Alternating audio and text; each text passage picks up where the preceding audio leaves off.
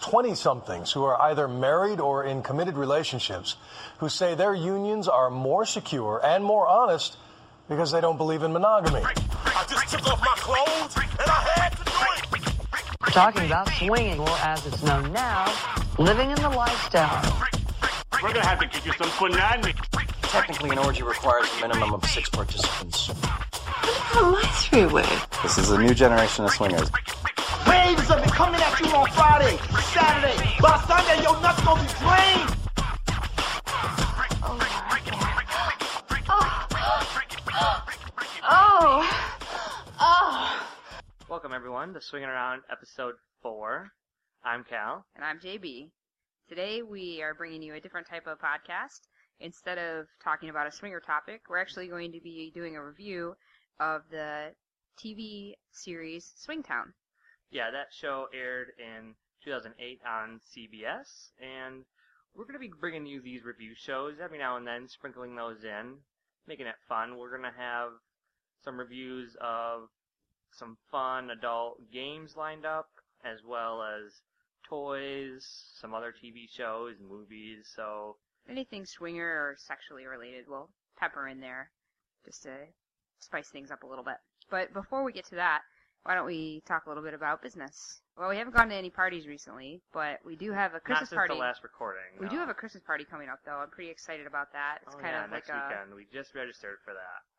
Today, kind of, actually. Yep, kind of a winter ball Christmas fest, so I'm not quite sure what I'm going to wear yet. I need to get something picked out. I remember last year when we went, or maybe it was two years ago, there were a lot of uh, sort of vixen-y, short skirt, red velvet, you know, white, female, uh, like Sienna outfits. That's pretty common. I don't have one of those, and I don't think I'm going to have time to hit the stores to, to pick anything up, so I think I'm going to have to raid my closet for something wintry and sexy. Oh, you have hot stuff. Yeah, I've got this cute little red dress that I think I'll put on. It's pretty tight, pretty slinky. It's got that uh, silky, satiny kind of texture to it, which is great for having hands rub up and down on you. Oh, yeah. It rides up pretty high on the thigh, too. I mean, it does. Slip my yep. hands under there. Mm-hmm. I'll have to be sure to not wear any underwear that night. It'll be a little breezy in the naughty, Michigan naughty. weather. Hopefully it's mild. Otherwise, I'm in for a little, little breeze. The thing I like about this party, just for boring administrative aspect of it, is most hotel parties have a fee. Almost all of them do. And typically, you pay the fee when you get there. What I like about this one is you, I actually pay through Google, just like I was like uh, paying with it on an Android or or through PayPal or something like yeah, that. Yeah, so we don't have to deal with that. That's actually kind of cool yep. that they set that up. Yep. Normally, we have the mandatory stop at the bank A T M to pull some cash to make sure we can cover our expenses when we get in and pick up any alcohol, because the parties we go to are typically B Y O B. So we'll have to make the liquor store run before we get there. Yeah. I remember when the parties switched over, a couple of parties around us switched over from bar to B Y O B, and we were pissed at first. I didn't want the hassle. Well, we thought it was going to be a hassle to bring alcohol, but it's so much e- it's so much better. It's so much cheaper, and you can bring exactly what you want. Yep. Yep. Bring whatever you want, whatever mixers, whatever drinks. It's nice because if I'm not feeling like a liquor night, I can be a little lighter and, and have those kind of frou-frou Smirnoff Ices if I want. Or if I want to go more liquor, I can bring some margarita mix. Man, I drink like a girl. You know, whatever I want. Versus before, it would be the whatever the beer menu was, the typical big name brews, and then I believe they had a choice of a couple of different cocktails, like a Long Island iced tea, or yeah. just regular your well drinks with one alcohol in your mixer. Yeah. And liquor and I, we have fun together, but our night usually ends in some kind of emotional tragedy, tragedy, so it's probably better that I opt for the girly yeah you're sticking to beer is a little bit more is a little bit better. Well, that's kind but. of what happened last time at the last party. It was an all-day event, and we brought beer, and so that's mostly what I drank, aside from the couple of celebratory shots before the start of the um, dance party. Yeah, we always have and that always... worked out a lot better for me, because I didn't get too drunk, I stayed buzzed, I didn't get emotional, which I tend to do, or I didn't go from being kind of buzzed to incredibly ridiculously drunk with a hangover the next day. I just, I can't control the liquor. I don't yeah. know if it's a woman thing, if I can't process it correctly, or what it is, but I, mean, we always I don't a... feel it. I don't feel it. I drink, I drink, I, I drink al- some more, and then I feel too much. I alternate between, sometimes I'll drink beer, sometimes I'll drink mixed drinks or whatnot. But we always we always start the night off with some celebratory shots. That's always mm-hmm. always the way to do it. I can't do shots like I used to in college, but I try. Well, you, you can't when you it's get like it, I can bit. taste it more on my tongue. I don't know. The last time I think we did vodka shots, and those went down pretty smooth. Normally I do tequila, but and I think vodka went better. You don't want to get too too drunk anyways, because, I mean, you want to have a good buzz, but you don't want to get too drunk because nope. you're trying to flirt through the whole night anyways. Mm-hmm. And, and you meet. don't want floppy cock. And I need not. to be able to get wet. Definitely not. And so trying to meet couples and whatnot, you gotta you gotta maintain some yeah. some semblance about you. So. Not only that, but you don't want the I broke the seal and I'll have to run to the restroom every twenty minutes either. Yeah. Which is also kind of a pain in the butt, because you'll get a couple of dances in, you'll be feeling good in a group setting, and all of a sudden, oh, gotta go. Everybody knows why, and those women's bathrooms go downhill quickly. They run out of toilet yeah. paper or get gross. The guys' bathrooms are pretty fine, but the people, you know, just like any bathroom, guys just go in and out. The Not Christmas the party should be fun, because I like the holiday season anyways, and so holiday season plus swinger activity, what's better? Come on. Yep, so I'm thinking about... We know what the women are going to wear, something Christmassy. There'll be some Santa hats, maybe some reindeer ears. People like to wear lights. Ooh, I should get some lights for the titties. That'd be fun. That would be I hot. could find, like, a lit bra. That'd be cool. That would. We don't have much time, but, yeah, we can... But the question is, what do the men wear? Because I was thinking about it, and honestly, I'm not into Santa. So the sexy Santa outfit, even if you're a thin man, it's not going to do it for me. No, especially no beard. Please don't wear the white beard. Yeah. So last year, I believe you wore your, your tighter dress pants and then some sexy Santa suspenders. Yeah, I think. And no shirt. Last year, I think you wore the your sexy dress pants and your Christmassy suspenders with no shirt. It was hot. Mm-hmm.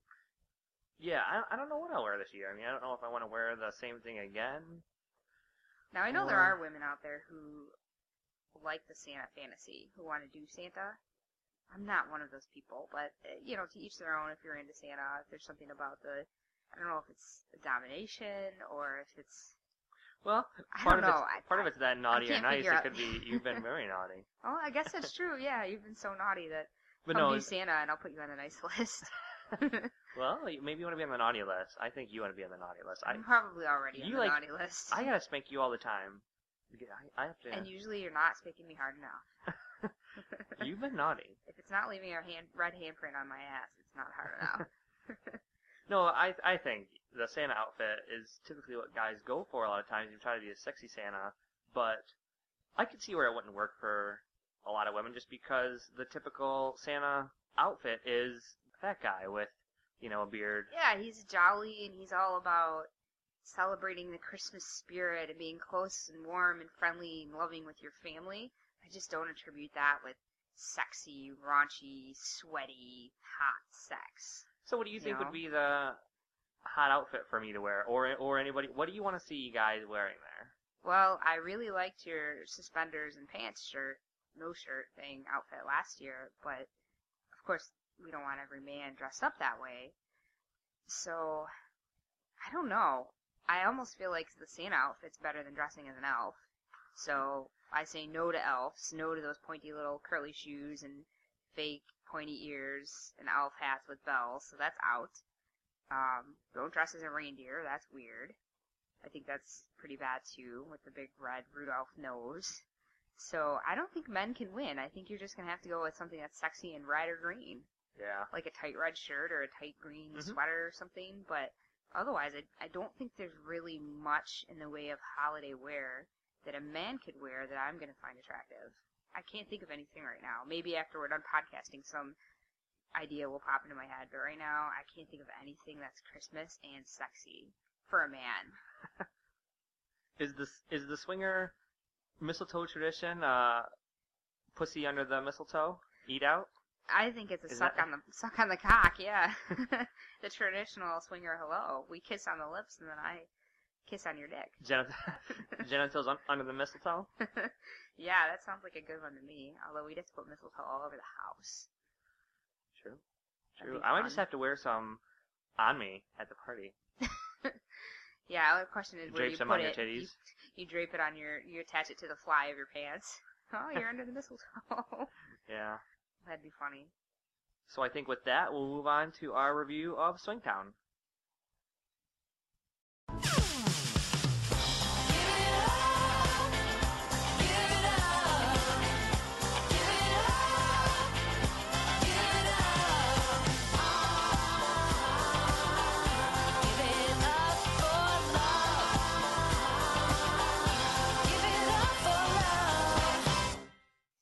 that was the Swingtown theme song. You can get the seventies vibe from it. So if you didn't already know, Swingtown takes place in the seventies. I think it's in the later seventies. I think nineteen seventy-six. seventy-six? Mm-hmm. Yeah, that's mm-hmm. right. So, like we said before, it's a thirteen-episode series. It only had one season. Debuted on C B S in the summer of two thousand eight.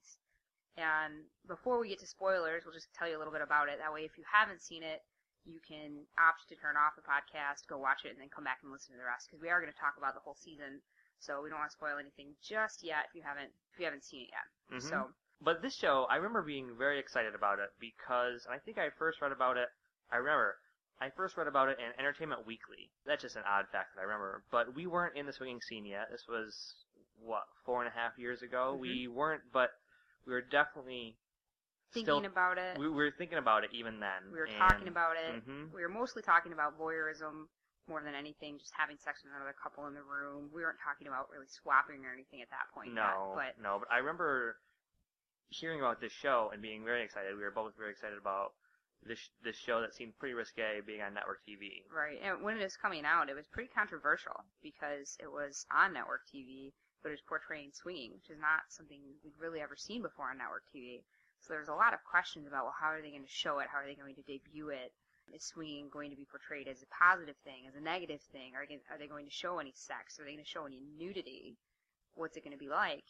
And, you know, having it in the summer, I think, was a great idea because the show took place in the summer, and so it was kind of an easier show to sit down and watch. For me, it wasn't competing with any other shows at the time, being in the summer, although I do believe the Olympics were on uh, that year as well, so it did have to compete with the Olympics in the yeah, evening. And I think that might have hurt it, why it never actually got that second season. It didn't...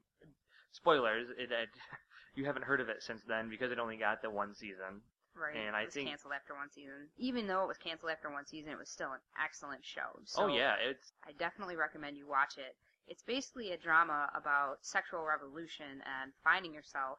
And it's centered in the in the seventies, basically around swinging culture. It takes place in suburban Chicago, um, so it's not like a downtown. It's it's the suburbia area. So it's couples that are moms and dads living in the local cookie cutter neighborhood, and it's about how swinging and sexual revolution are kind of infiltrating normal everyday life. And it's really interesting to see how these couples that are considered to be kind of the societal norm start to deal with swinging and how they open up to it or close doors to it.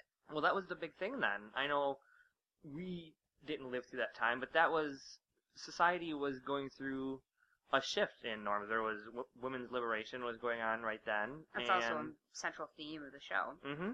So one other thing to mention before we get to spoilers, too, is that the show does center around three couples. They're in various states of sexual openness.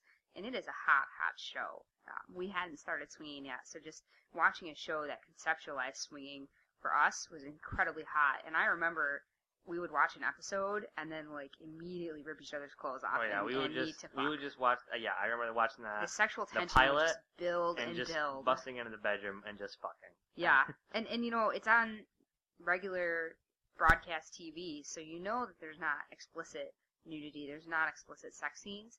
And we didn't need that because they hint at it so well, and they leave more to the imagination that I actually think it's better in some ways than if they did show you what it didn't need, you know, show you the titty or show you the ass. They hinted at it, and they would fade out as a couple was leading another couple into the bedroom, and then oh, yeah. leave the combinations to your imagination, and that was just fucking hot. We'll talk more about the pilot because I think that's one of the quintessential episodes of the series. And, mm-hmm. it, I mean, it sets the tone for the whole rest of the series, and it's a hot episode. But if you haven't seen it, stop in just a moment before we get into spoilers, but we definitely recommend it. It has fantastic production values, and on the D V Ds, there's commentaries on a few of the episodes. I believe the pilot, actually, the pilot and the finale are the only two, I think, that actually have commentaries. But you can see from watching the show how much thought was put into it, but then listening to the creators, you can tell that everybody just really wanted to make it authentic and true. They really and did their research as to what it meant to be a swinger then. I think those feelings still apply now as to what it means to be a swinger and to be in the lifestyle. And they really just portray the lifestyle in suburbia quite well. I mm-hmm. think they do it justice. I can't say if they did the nineteen seventies justice or not because I didn't live through it, but from what I saw, I think it's fairly authentic. It, it makes it seem like the seventies was the time, the place to be. Yeah, it makes me wish I was had the opportunity to live through the seventies at oh, yeah. that age. You know, to be in the twenties oh, or oh, early yeah. thirties. twenties or early thirties. If I could time travel for a spring break, I would definitely go back to the seventies. Yeah, exactly. So with that, I think we're going to move into spoilers. So if you haven't watched the series and you don't want to know about it until you've had the opportunity to watch it, pause our episode, come back and listen to it at another time, or maybe still listen and get even more intrigued about the show. So I was thinking there's a lot to cover with respect to this show, and I don't want to go through episode by episode and, and describe everything that happens, especially if anybody's listening who hasn't watched the show yet. And even if you have, you don't need a play-by-play. You watched it. So I was thinking of kind of going into detail about each of the, the main adult characters, what we think about them, what their relationship's like, and then relate back to some of the main story arcs, what goes on in, in the uh, series. Mm-hmm. So I thought we could start with Tom and Trina Decker. They are the primary couple in the lifestyle. The sexy next door is... Sexy, I think they're the neighbors across the street. But yeah, oh yeah, they don't live in... Yeah, you're right. Across so the there's three couples, like we were saying. There's the main couple, who are Bruce and Susan, who are sort of the couple in the middle, who start off not being swingers and, and start to be uh, chauffeured into the lifestyle. There's Tom and Trina Decker, who are the swingers in the lifestyle that are showing Bruce and Susan the way. And then there's the third couple, who are Janet and Roger, and they are the couple that's not in the lifestyle. So we start off talking about Tom and Trina. They're this couple that's in their mid-thirties. You can tell they're well-established. The man is a successful pilot, so they've got some money to spare, and they don't have any children. So really, the swinging lifestyle is their hobby. It's what they do, and you can tell that they enjoy it, and they do it well. Mm-hmm. And what I really like about the, that couple is that you can tell that they're really open with one another. They talk about how they feel. Yeah, their communication is great. And I know we've emphasized that and will emphasize that, that communication is paramount to the lifestyle, and they just exemplify that. They yeah, are incredibly yeah, open and honest with, with each other throughout the entire series. Yep. And I like Tom as a character. He's got the classic seventies mustache. seventies mustache. Shirt's he's... always he's always wearing a button down, and it's always open. It no is. no shirt yep. on. He's bearing that magnificent chest. That hairy chest of his. Very much seventies hair all the way. And he's just the smooth talking ladies man. You can tell he knows when a woman needs a compliment. He knows how to deliver that compliment. There's one particular scene where Janet, um, who's the tight lace, tight knit woman of the group, she's kind of alone, off by herself, and you can tell that she's feeling a little bit depressed. I don't remember what it was about, and he walks up to her and kind of puts his arm around her lower back and gives her a compliment, and he kisses her, and her face just lights up. You can tell that she all of a sudden feels wanted and feels loved, and it's, you know, it's a platonic kiss for him, but for her, mm-hmm. it, you know, you could tell it meant the world. He's just truly the ladies' man. Do you think that we should talk a little bit about the pilot?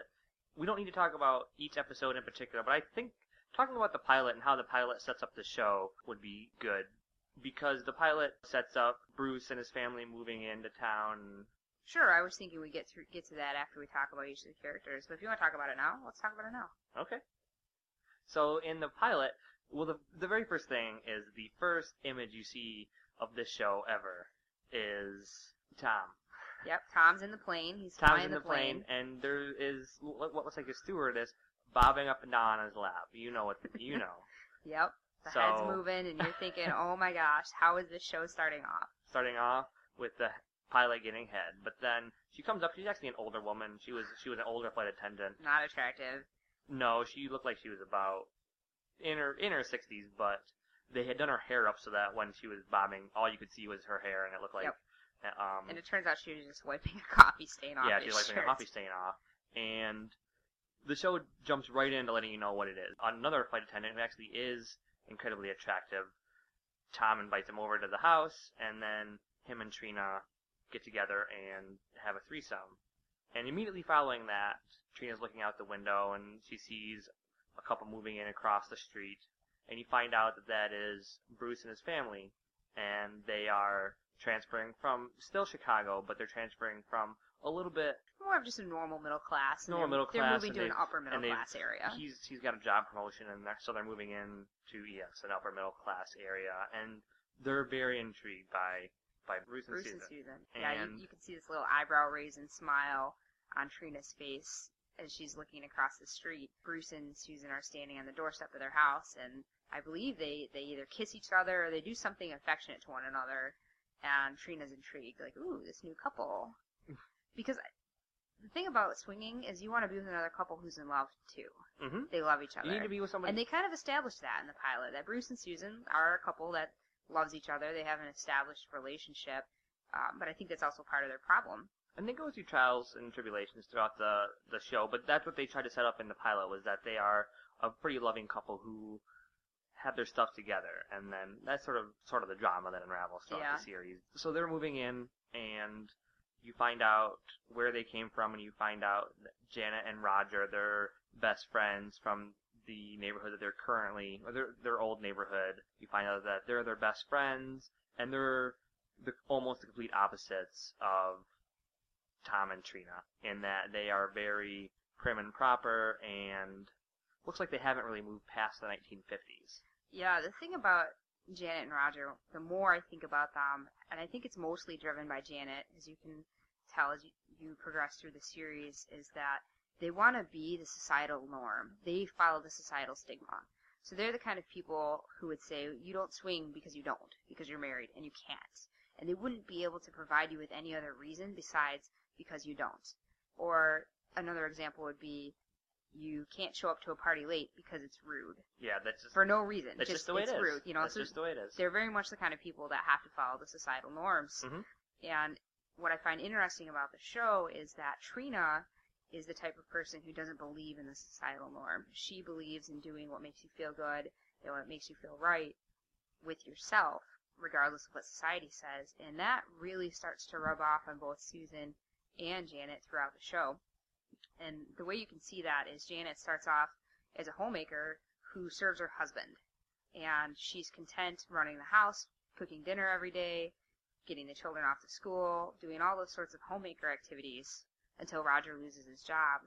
And she fights with herself and decides to get a job, which is completely going against society norm, but she does it. Mm-hmm. In the seventies, women didn't work necessarily, or most women didn't work. Maybe they were starting to with some women's lib movements and feminist movements, but really it wasn't something well, that happened. Well, especially not for her. For her, she still, Janet was still had the mindset that she is the housewife and that's how it goes. Yeah. But that pilot did a fantastic job of setting everything up in about fifteen minutes for the rest of the show.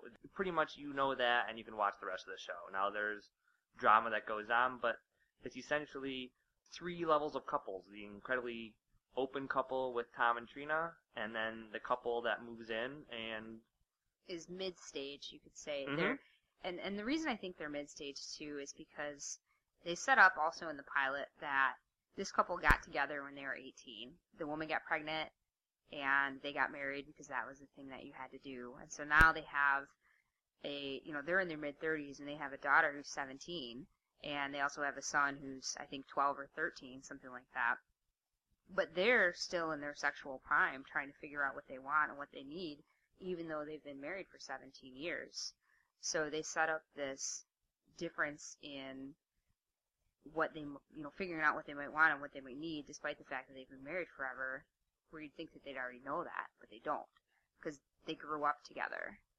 And now they might be starting to go their separate ways, where Bruce wants to move into this new house, move into this upper middle class area, and you get the idea that maybe Susan's not ready for that change, or she's ready for it, but she's unsure of herself or where she falls into this new lifestyle, meaning this new upper middle class area. Like, her husband's moving on and she's not. So it's really, I, I think it's an interesting dynamic that, that's happening in the show. So other things that happen in the pilot, Susan and Bruce get invited to go over to Tom and Trina's house, their new neighbors across the street. So they're like, okay, let's go. It's the day they move in. They don't have anything to do. They don't have to worry about their kids. They're old enough to take care of themselves. So they get all dressed up and they go across the street to the neighbor's house. The neighbor's having a party. Little do they know, it's a swinger party. there's couples everywhere. Everyone's drinking. Now, there's no pressure for Tom and, or I'm sorry, there's no pressure from Tom and Trina for Bruce and Susan to do anything. And I don't think they initially even realized that it's a swinger event. I don't think they could really tell at first. No, I don't think that they knew.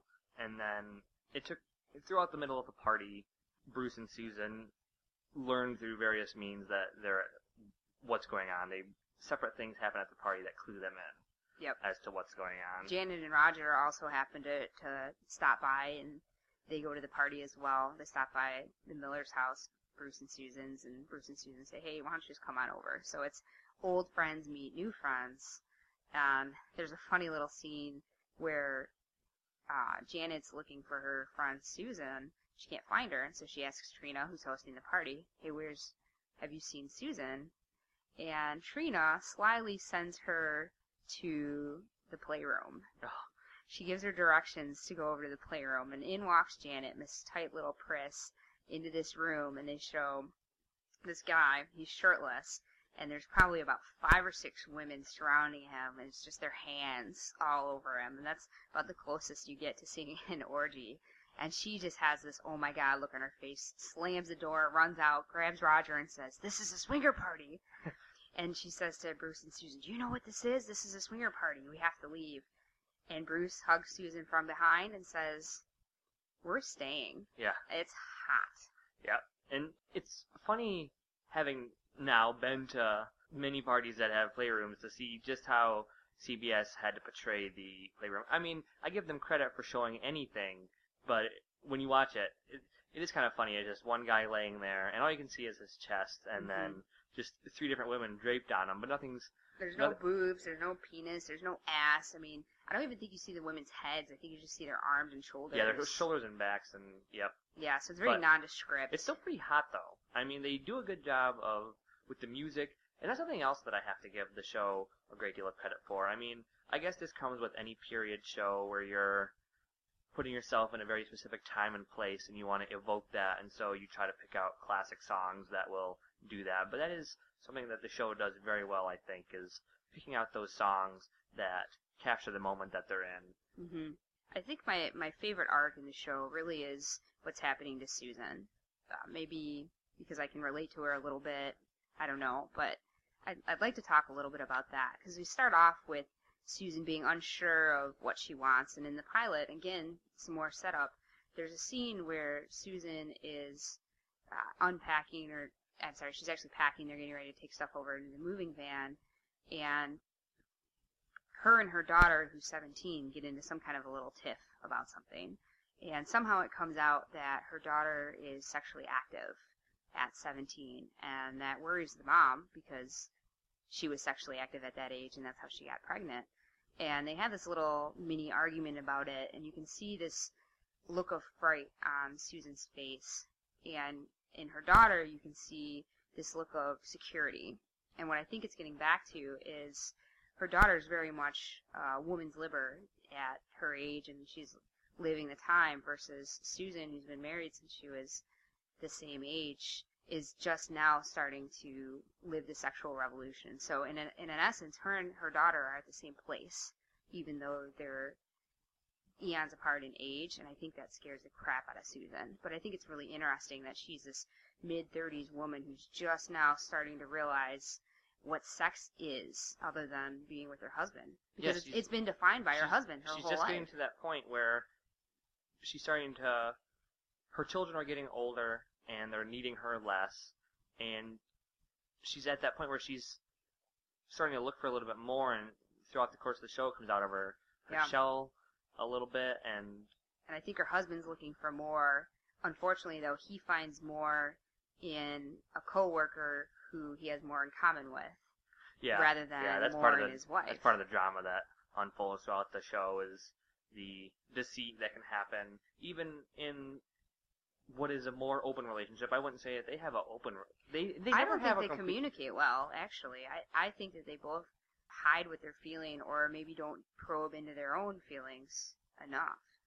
I think that number one, neither one of them is really sure what they want, and in that first pilot, they have a, a swing. They do a swap, but They never took the opportunity to talk about their rules, to figure out what makes one another jealous, to figure out what they like, what they don't like, or what their motivations are for even getting into the swinger world, other than the excitement of the sexual nature of it.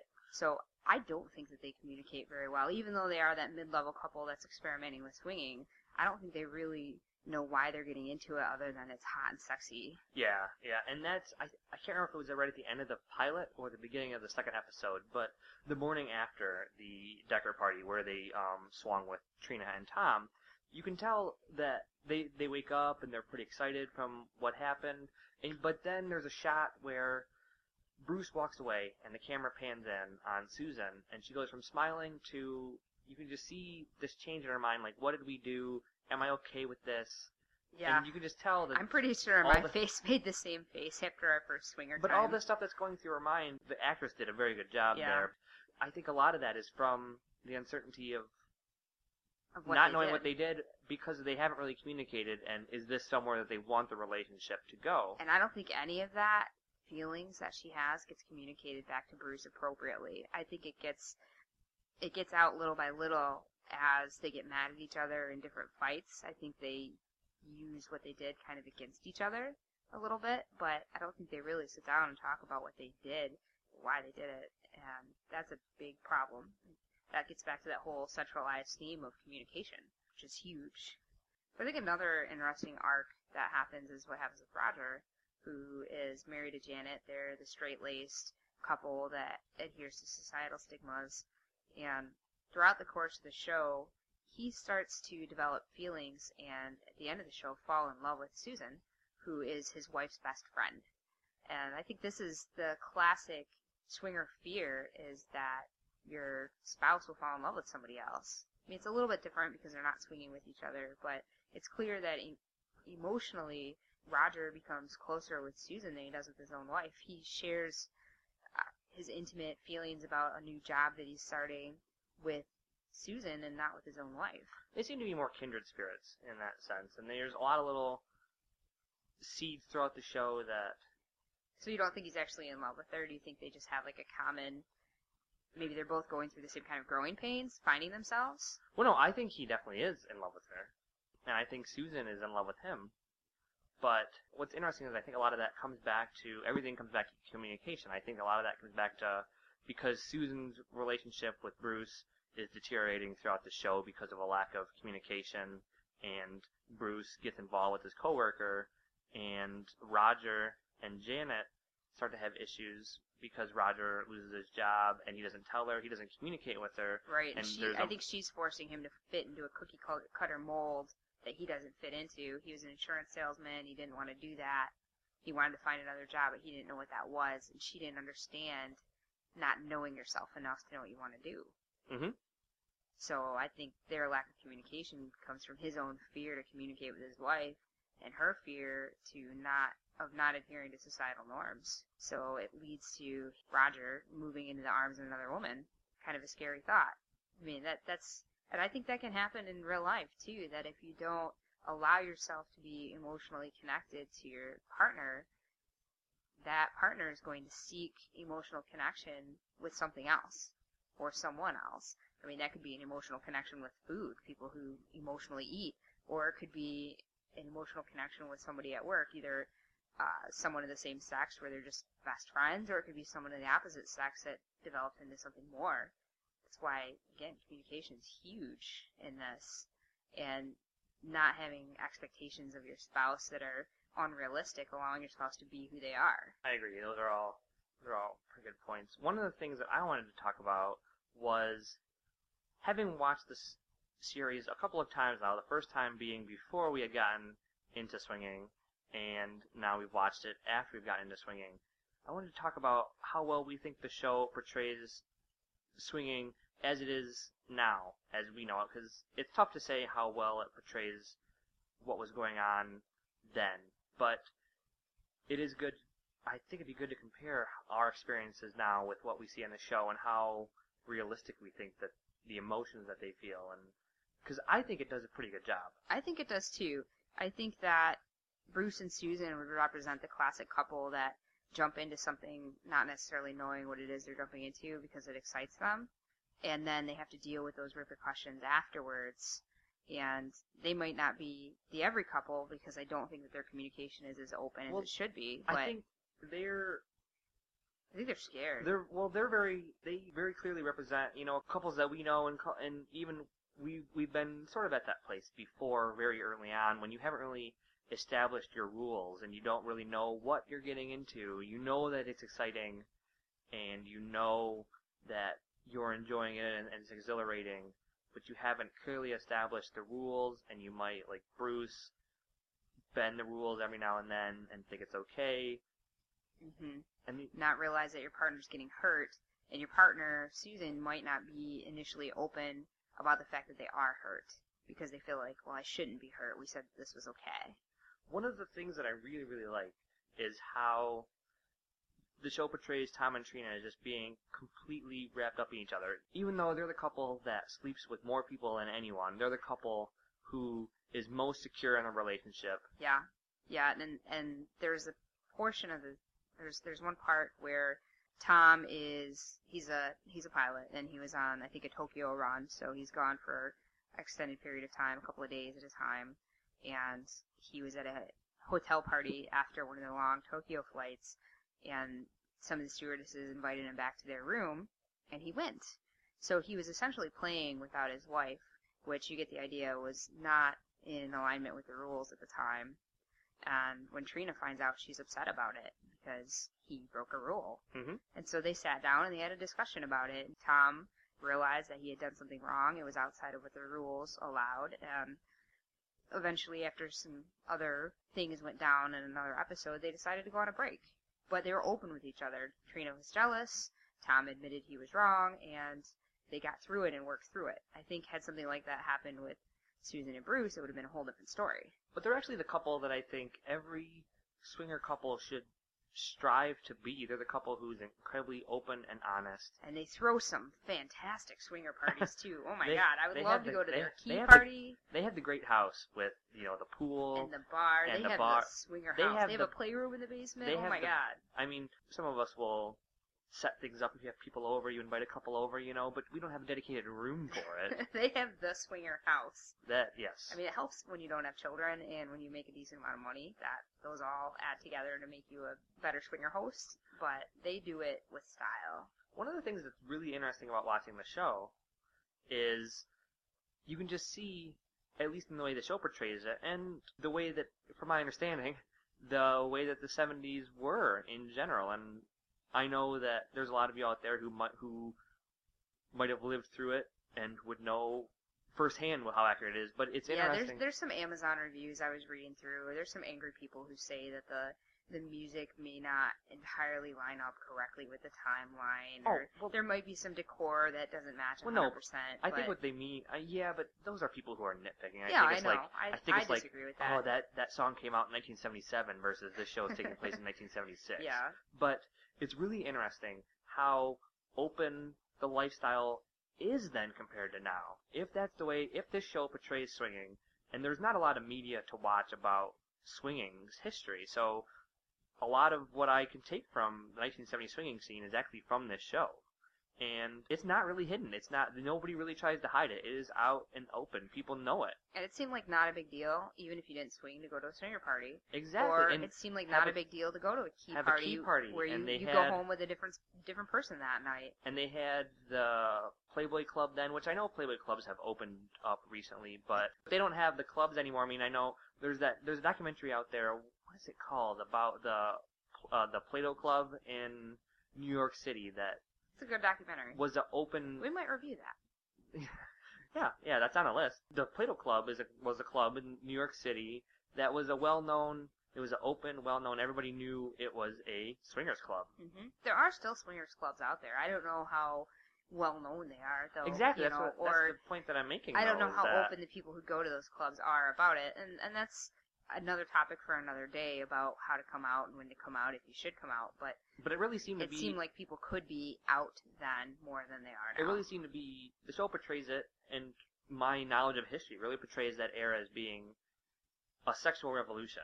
Yeah, and then it seems like things have gone backward. Things have gone backwards now. Exactly, things have gone backwards Punched. now. We have to, you have to hide everything. You have to hide your activity, the thing anything. Is, I don't know if Bruce and Susan would come out and really let people know that they were swingers. I mean, their daughter caught them in one of the episodes, and they were pretty damn embarrassed about it. I don't know if they really would have come out.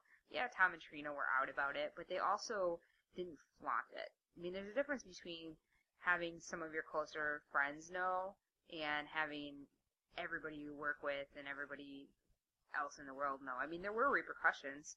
That's why Tom ended up on the Tokyo run. He used to be on a on a just a shorter flight where he'd be home every night, and because of the incidences with his stewardesses, they actually put him on the Tokyo run because they didn't. It was a, it was a punishment for him. Yeah, so that's, that's there true. are repercussions for but it. But the show, it's just my perception that the show really. I mean, people are hiding, but it's it's much more out in the open. It's not completely open, but it's much more out in the open than I feel like society is now. I don't know about that. I don't know.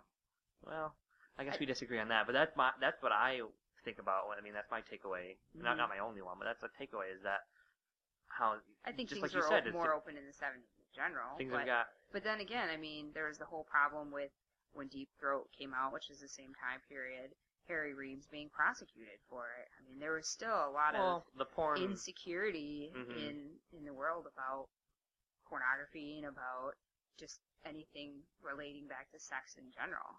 And I recognize that a lot of that is just my perception of the seventies comes from a lot of movies, and it's essentially history for me. I right. don't, I we didn't live through it, but getting back to your original point about how well does Swingtown portray swingers, I think it does a very good job. Having been in the lifestyle now for a few years, I think they do a great job of portraying all the different aspects of swinging, from jumping in to swinging, dealing with friends who are not swingers, dealing with jealousy, dealing with attraction to people in other couples, bringing new couples home. All of these things are things that are brought up in the show, and I think they're portrayed quite well. And then there's also just dealing with going on a break, and when a couple might go on a break, or when they might decide to come out of their break. All these different concepts are all touched on in that first season, and I really wish they had the opportunity to have a second season so that they could delve into some of those concepts even deeper. Yeah, they left a couple of cliffhangers. I mean, it, the finale serves as a series finale kind of well, but there's there's definitely some cliffhangers. I mean, Roger is in Susan's hotel room at the end, and... Well, vice versa. Oh, yeah, yeah. Oh, Susan comes to Roger's hotel room, and that's you left on a cliffhanger. But what's going to happen. Yeah. I, I definitely think that they got it on, though. They, well, that's the hotter they, way to think about it. They definitely fucked. She got all dolled up for him, so you would think if a girl puts on makeup and the dress and the hot heels and perfume, no penis is going to say no to that. that yeah. comes into your hotel room, you're going to say yes. Yeah, I agree. So that's our take on Swingtown. Hopefully it wasn't too boring for those of you out there. Yeah, I hope we did the show justice, because it really is a good show. There's a lot of themes, there's a lot to talk about, and I think we just touched on some of it. There's a whole other series of story arcs regarding the children of these characters yeah, that we even talk about. But there's some normal drama that not, not yeah. swinger drama. There's some normal drama that goes on with the kids. Although the daughter and her teacher's a little scandalous. I like but, that that arc. Yeah, we we wanted to highlight this show and bring it to some people's attention because it's a great show and there's not a whole lot of media out there. For... And it made us fuck. And if it makes us fuck, it's worth talking about. Agreed, agreed. But there isn't that much swinging media out there, and no. anything that got it, any that brings it to the forefront of people's attention is is, is great. And it so got people talking about swinging. I remember we talked about it at work, sitting around at lunch, and initially you could tell people were a little embarrassed to admit that they were watching it, but once it came up, and it, I think it took a little bit more of a brazen individual who didn't care what people thought of him. I think uh, one of the guys at work brought it up, and suddenly everybody was open and talking about it and how much they liked the show. And these are people who I. I'm pretty sure aren't swingers, and I wasn't a swinger at the time. You never know. Actually, no, no, I th- I think we were, actually, because it had been a couple years after the show came out. Unless this is a different, unless we're talking about different conversations. Oh, I'm talking about when the show actually came out, talking about the show. Oh, well then never mind. I was talking about another party we were at a little, oh. last summer. Nope, I'm talking about where your coworker brought it up. Oh yeah. Remember? Separate incident though. Yeah, it's our intention to talk about, to track down and do reviews of all types of, all types of, like I mentioned, all types of products, but. Specifically, Swinger Movies, and swing. There's there's a little bit more media now that we started digging around. There's, there's some more portrayals than we actually realized, but it's too bad that society just wasn't quite ready. There's a number of factors that went into it not being renewed and picked up for a second season. The ratings were low, and that had to do with the Summer Olympics was going on as well, but I think society wasn't... I think the C B S might have been a little afraid of the show, too. When you listen to the the commentaries that the directors talk about, there's a lot of give and take as far as things the directors wanted to do and things that C B S didn't want to do, and there's a lot of compromise, although when you watch the show, you can't tell that anything oh, yeah, is that compromised. Brings up a fantastic... The show has some great artistic integrity, that it doesn't look like they truly compromised on much of anything. No, they did a great so job. So whatever decisions of, they ended up coming to, I think they really worked out well. They did a great job of keeping their vision with the, const- with the constraints that C B S put on them. Yep. But it's just too bad that the ratings weren't there. And I have to wonder that if the show got the same ratings, but it wasn't as risque, if they would take the take the risk on renewing it. And it has to do with, you know, it gets into T V politics, to who's actually, what brands actually want to have their ads running during the show and all of that, but it really is a shame that that show didn't get a second season. Would have been great even if it did get picked up by H B O or Showtime oh, yeah, or there was cable networks. There was talk about it moving over to... Uh, now we could see some titty. Oh, oh. It would have been an incredibly hot show, but I remember but hearing... But maybe, maybe it would lose some of that imagination about what's going on behind closed doors too. It would have been pretty fan- hot. It would have been fantastic to be on something like A M C now. With, they have great s- s- stuff True. with Breaking yeah. Bad, but they're also H B O. And I actually remember hearing that H B O passed on it just because they had Big Love going on. Mm, and it, I liked Big Love, but this show is it better. It sort of dealt with similar type of things. Not yeah. I mean, not quite. It was Big polygamy. Love, Big Love was polygamy, it but was, it was still similar. Still multiple relationships mm-hmm. and the dynamics between those. But yeah, although I have to say, uh, Swingtown, when portraying the lifestyle, does a better job because that wasn't the point of Big Love. I mean, Big Love had some interesting moments, but there was never any threesomes. It was strictly polygamous sex where it would be at any given time the man and one woman. There was never any threesome yeah. sort of behavior in it. If there yeah. was, trust me, I would have been even more into it, because I like that show. So we hope you all enjoyed this review episode, and there will be more to come. We're going to sprinkle them throughout our regular episodes. Next week, we will be talking about jealousy. We'll be turning back to our regular format. This week, we're not having any of our other segments, just the review. So, again, we want to encourage you to send us some sexy email. Our email address is swingingaround at gmail dot com. You can also follow us on Twitter at Swinging Around. Remember, no G at the end of swingin'.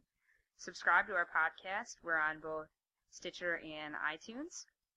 And then also, please rate us on Stitcher and iTunes. We'd love to get some feedback from you. And finally, you can visit our blog, which is swingin dash around dot blogspot dot com. All right, everyone. Stay sexy and stay swingin'. Break, break, break it, break it, break it, break it, break it, break it, break it, break it.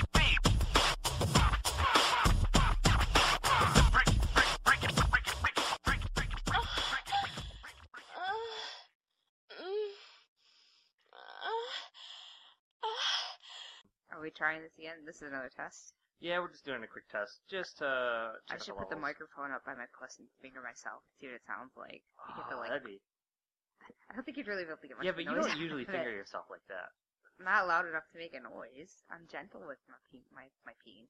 I'm gentle with my bean. Your bean. It's sensitive.